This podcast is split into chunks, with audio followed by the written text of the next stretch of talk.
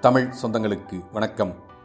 Sathyan audio books வழங்கும் அமரர் கல்கியின் கல்வனின் காதலி பகுதி ஒன்று அத்தியாயம் ஆறு இடிந்த கோட்டை.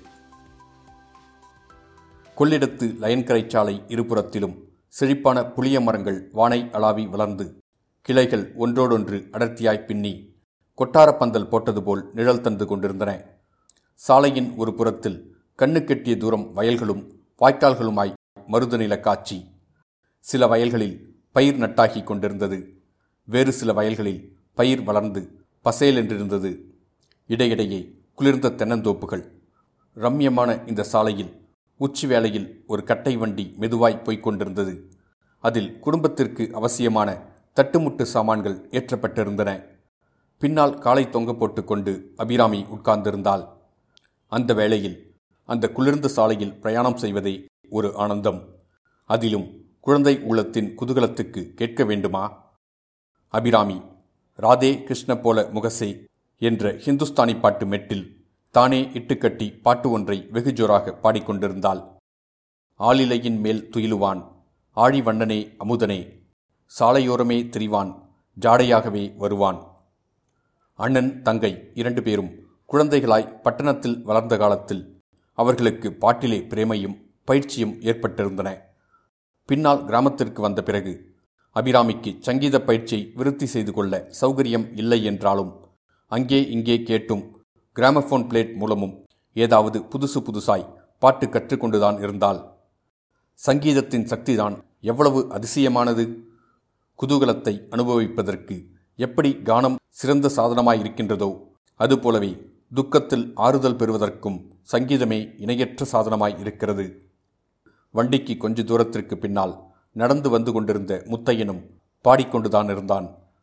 எண்ணாத எண்ணமெல்லாம் எண்ணி எண்ணி எட்டாத பேராசை கோட்டை கட்டி என்னும் வரிகளை அவனுடைய வாய் பாடிக்கொண்டிருந்தது. அவனது உள்ளத்திலோ ஒன்றின் மேலொன்றாக எத்தனை எத்தனையோ எண்ணங்கள் தோன்றி குமரிக்கொண்டிருந்தன எந்த ஊரிலே உள்ள ஒவ்வொரு மரமும் செடியும் கொடியும் அவனுடைய உற்ற துணைவர்களைப் போல் அவ்வளவு தூரம் அவனுடைய அன்பை கவர்ந்திருந்தனவோ? அந்த ஊரினுடைய மண்ணை உதறிவிட்டு அவன் இப்போது போகிறான். அதை நினைத்தபோது அவனுடைய கண்களில் ஜலம் துளித்தது. ஆனால் ஏதோ ஒரு வேலையென்று ஆகி இனிமேல் பிற்கால வாழ்க்கையை பற்றி கவலையில்லாமல் இருக்கலாம் என்பதை எண்ணியபோது ஒருவாறு ஆறுதல் ஏற்பட்டது. கட்டிய ஆகாய கோட்டையெல்லாம் என்னாயிற்று? புலபுலவென்று உதிர்ந்து மண்ணோடு மண்ணாக அல்லவா போய்விட்டது? கல்யாணியின் வாழ்க்கையும் இவனுடைய வாழ்க்கையும் திட்டமாக பிரிக்கப்பட்டு போயின அல்லவா? இனிமேல் அவை ஒன்று சேர்வதை பற்றி நினைக்க வேண்டியதே இல்லை. இந்த எண்ணத்தை சகிக்க முடியாதவனாய் முத்தையன் விரைந்து நடந்து வண்டியின் முன்புறமாக வந்து வண்டிக்காரனை பார்த்து சுப்பராயா நான் கொஞ்சம் வண்டி ஓட்டுகிறேன். நீ இறங்கி நடந்து வருகிறாயா? என்றான். வண்டிக்காரன் இறங்கியதும் தான் மூக்கணையில் உட்கார்ந்து மாடுகளை விரட்டு விரட்டென்று விரட்டினான். வண்டிக்காரனுக்கு திகில் உண்டாகிவிட்டது அந்த சாலையோ ஆபத்தான சாலை. இரண்டு பக்கமும் கிடுகிடு பள்ளம்.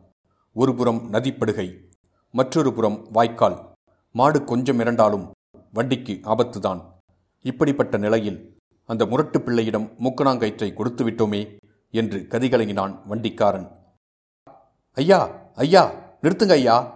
கொஞ்சம் நிறுத்துங்க பிள்ளை. உங்களுக்கு புண்ணியமாய் போகும் என்று கூவிக்கொண்டே லொங்கு லொங்கு என்று ஓடி வந்தான் ஆனால் வண்டி இப்படி வேகமாக ஓடியதில் அபிராமியின் குதூகலம் அதிகமாயிற்று. பின்னால் சுப்பராயன் குடல் தெறிக்க ஓடி வருவதை பார்த்து அவள் கலகலவென்று சிரித்தாள்.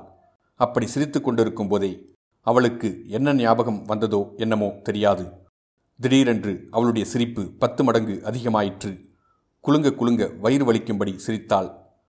முத்தையன் திரும்பி அவளை பார்த்து ஏய் பைத்தியம் எதற்காகச் சிரிக்கிறாய்? என்றான்.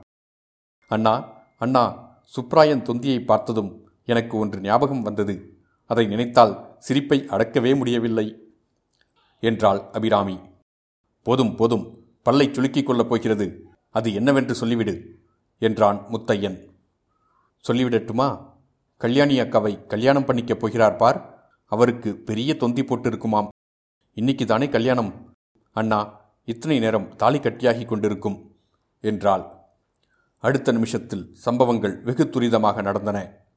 முத்தையனுடைய மனக்காட்சியில் ஐம்பது வயது கிழவர் ஒருவர் கல்யாணியின் கழுத்தில் தாலியை கட்டி கொண்டிருந்தார். அக்காட்சி அவனை வெறி கொள்ளச் செய்தது. கையிலிருந்த தார்கழியினால் சுளீர் சுளீர் என்று மாடுகளை இரண்டு அடி அடித்தான். அடுத்த கணத்தில் தாலி கட்டுவதை தடுக்க எத்தனித்தவன் போல் மூக்கணையிலிருந்து குதித்தான். வண்டிக்கார சுப்பராயன் ஐயோ குடியை கெடுத்தீங்களே என்று ஒரு கூச்சல் போட்டான். அபிராமிக்கு வானம் இடிந்து திடீரென்று தன் தலையில் விழுந்து விட்டது போல் தோன்றிற்று. வண்டி குடை சாய்ந்தது. இத்துடன் அத்தியாயம் ஆறு முடிவடைந்தது. மீண்டும் அத்தியாயம் ஏழில் சந்திப்போம்.